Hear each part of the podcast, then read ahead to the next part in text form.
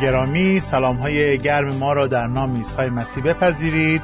دوستان خیلی خوشحالیم که یک بار دیگه در خدمت شما عزیزان هستیم تا با هم در کلام خدا تفکر و تعمق کنیم و از دریای بیکران این کلام الهی واقعا بهره جویی کنیم.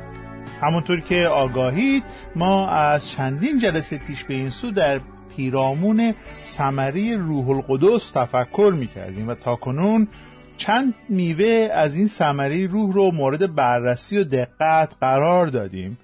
و اگر شما عزیز برای اولین باره که به این برنامه گوش می‌کنید اولا به شما خوش آمد میگیم و امیدواریم که این دقایق رو با ما باشید و اجازه بدید که ما به وسیله کلام خدا به شما خدمت کنیم. و ثانیا باید به عرض برسونم که موضوع سمره روح القدس مطلبیه که در فصل پنجم رساله پولس رسول به قلاتیان آیات 22 23 اومده. پولس رسول که تحت فرمان و هدایت روح القدس می نوشت می‌گوید ثمره ای که روح القدس به بار می آورد محبت، خوشی، آرامش، بردباری، مهربانی، خیرخواهی، وفاداری، فروتنی و خیشتنداری است که هیچ قانونی که برخلاف چنین کارها باشد وجود ندارد. ببینید عزیزان شنونده اگر این برنامه ها رو شما از اول دنبال می کردید متوجه هستید و به یاد خواهید آورد که ما درباره چندین ثمره صحبت کردیم. درباره ثمره محبت و خوشی آرامش و بردباری با هم شنیدیم. امروز می‌خوام درباره ثمره مهربانی صحبت بکنم. ولی قبل از اون می‌خوام یک مطلب مهمی رو خدمتون عرض بکنم. اگر که تبلیغات رادیو و تلویزیون رو شما توجه بکنید مخصوصا در جهان غرب متوجه میشید که همه تبلیغا پیرامون خودخواهیه این روزا کمتر محصولی رو پیدا می‌کنید کمتر تبلیغی رو مشاهده می‌کنید که واقعا خودخواهی انسانها را هدف قرار نداده باشند و درباره نیازهای مردم صحبت نکنند. حالا این محصول فراورده یا کرم دست باشه یا شامپو یا این صابون باشه یا اون ماشین هر چیزی دیگه می‌خواد باشه صحبت تمام تبلیغا اینه که شما اگر این محصول رو بخرید آدم خیلی مهم خواهید بود یا اگر این رو نخرید در نظر مردم اهمیتتون کم خواهد شد. اگر این محصول رو امتحان نکنید خوشحال نخواهید بود. میگن که این محصول ممکنه گرون باشه ولی شما ارزشتون خیلی بیشتره. تو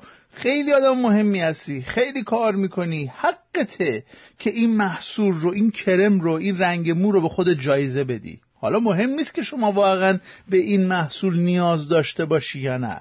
مهم اینه که شما اینو بخری و پولتو بریز تو جیب ما. حالا ماهایی که به ثمره روح نگاه می‌کنیم بررسی کردیم که چطور زمانی که ما هر روزه با روح القدس خدا پر میشیم می‌تونیم ثمره روح رو به نمایش بگذاریم. بارها تاکید کردیم که اینها میوه ما نیستند. اونا میوه روح القدسه که در ما کار می‌کنه.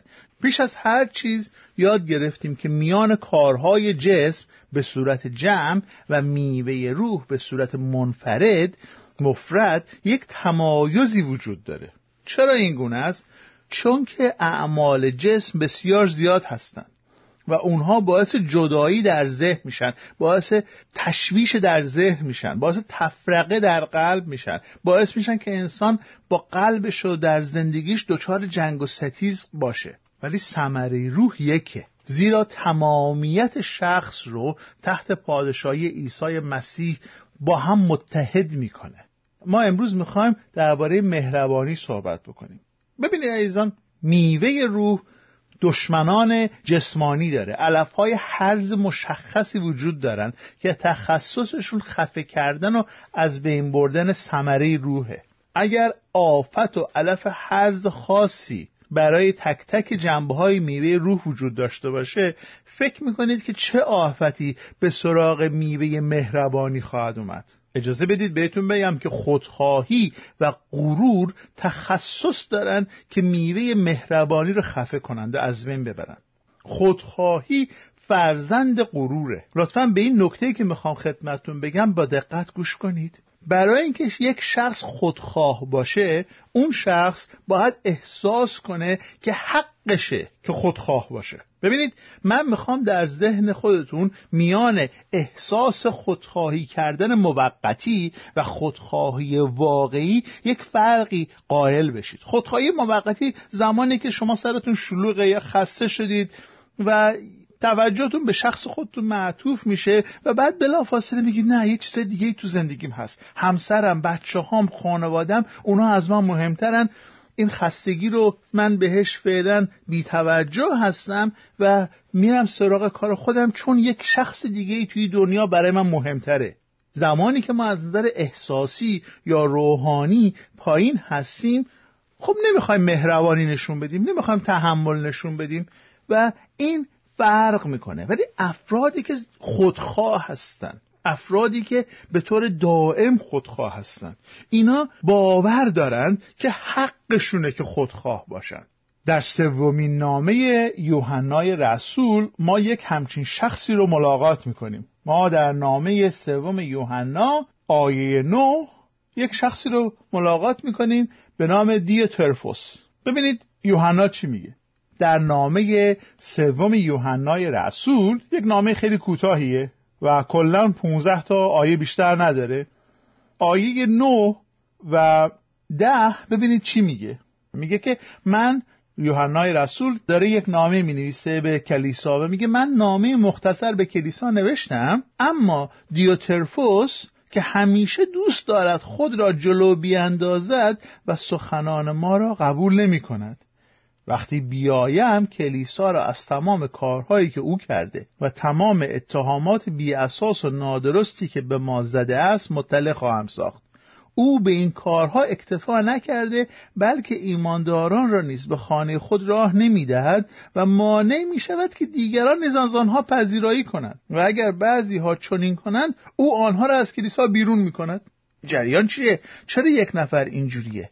ببینید غرور وقتی که در زندگی یک نفر عمل بکنه به خودش حق میده که خودخواه باشه.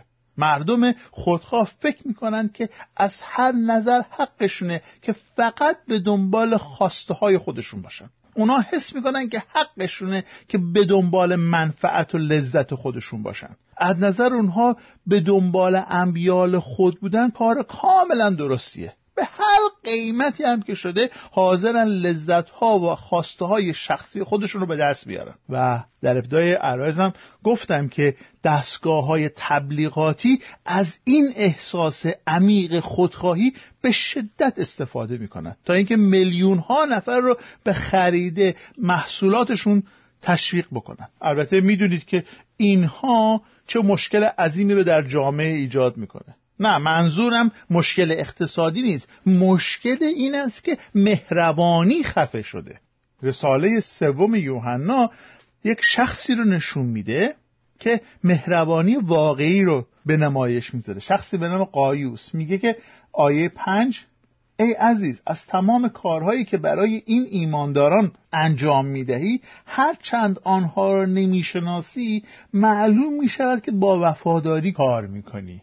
آنها برای کلیسای اینجا از مهربانی تو تعریف کردند. ظاهرا افرادی از یک کلیسای رفتن به یک کلیسای دیگه و اون شخص به نام قایوس خیلی به اینها خدمت می‌کرده و به اینها احترام میذاشته و مهربانی می‌کرده. و حالا برگشتن دارن تعریف می‌کنن. میگن اگر به صورت خداپسندانه به آنها کمک کنی تا سفر خود را ادامه دهند کار نیکویی کردی. زیرا آنها این سفر را با عنوان خدمتی به مسیح شروع کردند.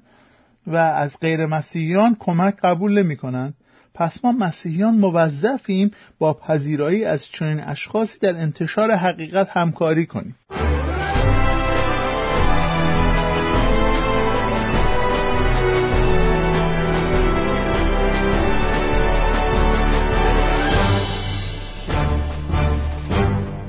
لطفا با دقت توجه کنید عزیزان. من می‌خوام بر اساس کلام خدا یک نکته بسیار مهمی رو خدمت شما عرض کنم. یا مهربانی بر خودخواهی و غرور تسلط پیدا می‌کنه یا اینکه خودخواهی مهربانی رو خفه می‌کنه. اونها نمی‌تونن در آن واحد در کنار هم در وجود شما زندگی کنن ببینید در همین رساله سوم یوحنا که خدمتون خوندم اول اون شخص بد رو معرفی کردم بعد شخص خوب رو. حالا ببینید یوحنا به قایوس میگه که به بدی اقتدار نکن بدی رو دنبال نکن بلکه نیکویی رو دنبال کن. آیه یازده. چرا؟ چون میگه شخص نیکوکار فرزند خداست. ولی بدکار هرگز خدا را ندیده است. این در آیه 11 همون رساله می‌خونیم. اجازه بدید یه داستان خندهداری رو بهتون بگم که واقعا نشون میده که چجوری در مغرب زمین مردم به حیواناتشون بیشتر مهربانی می‌کنن تا به آدما. میگن که یک مسافری بود که تو یک طوفان و کولاک خیلی بدجوری گیر کرده بود. طوفان و بارندگی و اینها زیاد می‌شد. به حدی که دیگه نمی‌تونست رانندگی بکنه. تاریک بود و بارون به شدت میبارید. یک پارچه میبارید. از اون بارونای وحشتناکی که خیلی زیاده. بادم داشت به شدت میومد و امکان دید واقعا به صفر رسیده بود و رانندگی واقعا غیر ممکن بود. این راننده با سگش همیشه سفر می‌کرد. و سگم اون جلوی ماشین نشسته بود و به سگش نگاه کرد گفت سگ جان بعض خیلی خرابه. به محضی که این حرف زد در کنار جاده بر بیابون متوجه یه تابلوی مسافرخونه کوچیکی شد با خودش فکر عجب شانس خوبی. و رفت اون هتل میون راه و با سگش به دفتر هتل راه افتاد گفت من یه اتاقی برای امشب می‌خوام. مرد مسئول گفت ببخشید همه اتاقا پره. مرد مسافر گفت من رو همین مبل توی دفتر شما میخوابم و پولی اتاق کامل به شما میدم. تو ماشین فقط نمی‌خوام امشب بخوابم توی بارون. صاحب هتل گفت نه نه نه. اینجا این مبل جایی که من میخوابم. مرد مسافر التماس کنان گفت بیرون هوا خیلی بده. من جایی برای رفتن ندارم. لطفا اجازه بدید که من اینجا بخوابم. مسئول هتل با بی تفاوتی شوناشو تکون داد و گفت خب به من مربوط نیست. همین که از دفتر داشت خارج می‌شد هتلدار گفت لطفا این دقیقه سب کنید اجازه بدین که سگه اینجا بمونه. من نمی‌ذارم که این سگ زبون بسته توی همچی شبی بیرون بخوابه. مرد هتلدار نسبت به سگه بیشتر مهربان بود تا نسبت به انسانها. حاضر بود که یه آدم بره تو بیابون تو زیر بارون بخوابه. ولی سگه توی اتاق باشه چون خب گناه داره. مردم خیلیا واقعا مهربانی کتاب مقدسی رو نمی‌دونن چیه. فکر می‌کنن که مهربانی کتاب مقدسی یه چیزیه که واقعا قدرتش رو ندارن یا اینکه خیلی وقتگیره خیلی دست و پاگیره. میگن که مهربانی کتاب مقدسی خیلی از ما توقع داره. مهربان بودن برنامه های زندگی ما رو به هم می‌زنه. مهربون بودن باعث میشه ما زندگی خصوصی خوبی نداشته باشیم. مانع از این میشه که ما به خواسته خودمون برسیم. افراد بسیاری هستند عزیزان و من مطمئنم که شما همچین افرادی رو می‌شناسید که از انسانهای دیگه به عنوان نردبان ترقی و وسیله‌ای برای رسیدن به اهداف شخصی خودشون استفاده می‌کنند و آدما رو به عنوان انسان نگاه نمی‌کنند بلکه اونها رو به عنوان ابزار می‌بینن به عنوان نردبان و پلکان ترقی می‌بینن اونها رو به عنوان شیء نگاه می‌کنن و جای تعجب هم نداره که واقعا به خاطر این نبود این محبت و مهربانی ما در چنین منجلاب اخلاقی گیر کردیم. ولی برعکس زندگی که از رول قدس پر باشه به ما یاد میده که مهربانی یک مسئله دست و پاگیر نیست. بلکه به خاطر وجود روح القدس در ما به دست میاد. به جای اینکه مهربانی رو شما یک مسئله دست و پاگیر ببینید اون رو به عنوان دلیل مشهود زندگی پر از روح قلم داد کنید. مهربانی یک چیز قدیمی نیست که این روزها دیگه جایی نداره بلکه یک امر اساسی جهت زندگی مسیحیه. خودتون یه سوال بکنید. در این روزهایی که زندگی می‌کنیم. روزهایی که هر روز دشمنی ها نسبت به ما مسیحی بیشتر و بیشتر میشه. آیا آماده ایم که از خدا و خصوصیات خدا پیروی کنیم؟ فراموش نکنید. ثمره روح بیانگر شخصیت خداست. آیا ما آماده ایم که از خدا پیروی کنیم یا از دشمن خدا پیروی کنیم؟ می‌خوام یه بار دیگه سوم یوحنا آیه 11 رو خدمتتون قرائت بکنم. میفرماید ای دوست عزیز نیکویی را دنبال کن نه بدی را. شخص نیکوکار فرزند خداست. بدکار هرگز خدا را ندیده است. مهربانی یا نیکویی خصوصیت خداست. به خاطر همین خصوصیت خدا بود که او با قوم بنی اسرائیل عهد بست به خاطر مهربانیش بود که خدا علا رقم نافرمانی و اسیان اسرائیل باز هم او به عهد خودش وفادار موند. او عهد خودش رو نسبت به کسایی که به او فوش می‌دادن حفظ کرد.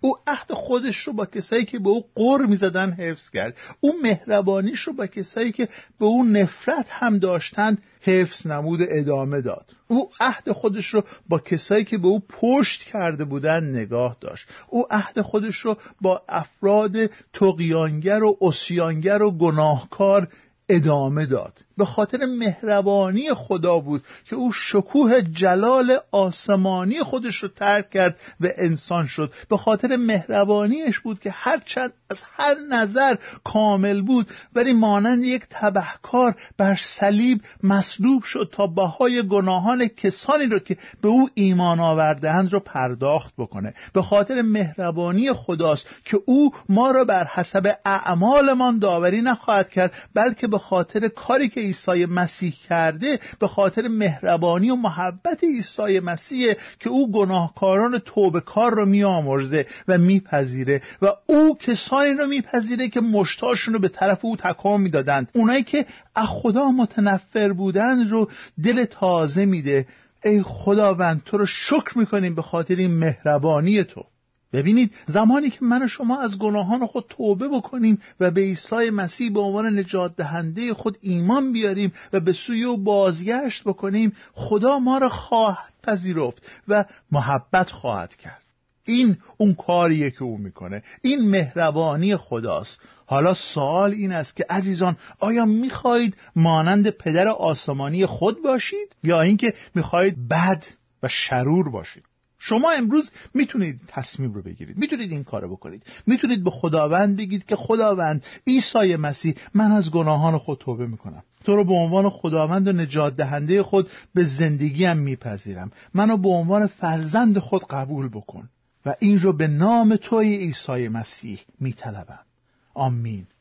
ولی برای اینکه ثمره روح رو در زندگیتون مشاهده بکنید و به بار بیارید عزیزان باید هر روزه زندگیتون رو به خداوند تقدیم بکنید. باید هر روزه از خدا تقاضای بخشش بکنید. باید هر روزه عهدتون رو به او تازه بکنید و باید هر روزه از روح القدس پر بشید. بارها در این برنامه خدمتتون گفتم که دو تا راز داره. یکی این که روح القدس رو محزون نکنیم او را رنج ندیم. با بیاطاعتی هامون و روح القدس رو اطفا نکنیم او رو خاموش نکنیم او رو سرکوب نکنیم به وسیله بیاطاعتی هامون از کلام خدا. پس وقتی که کلام خدا رو می‌خونیم وقتی که نجوای روح القدس رو میشنویم وقتی که از گناهان خودمون توبه می‌کنیم وقتی از او اطاعت می‌کنیم اجازه میدیم که روح القدس در زندگی های ما عمل بکنه ما رو پاک بکنه و میوه خودش رو در زندگی ما به بار بیاره. و یکی از میوه های روح القدس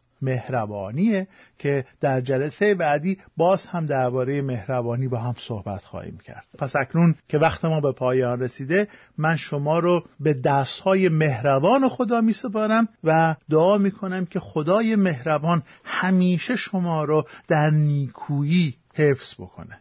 آمین.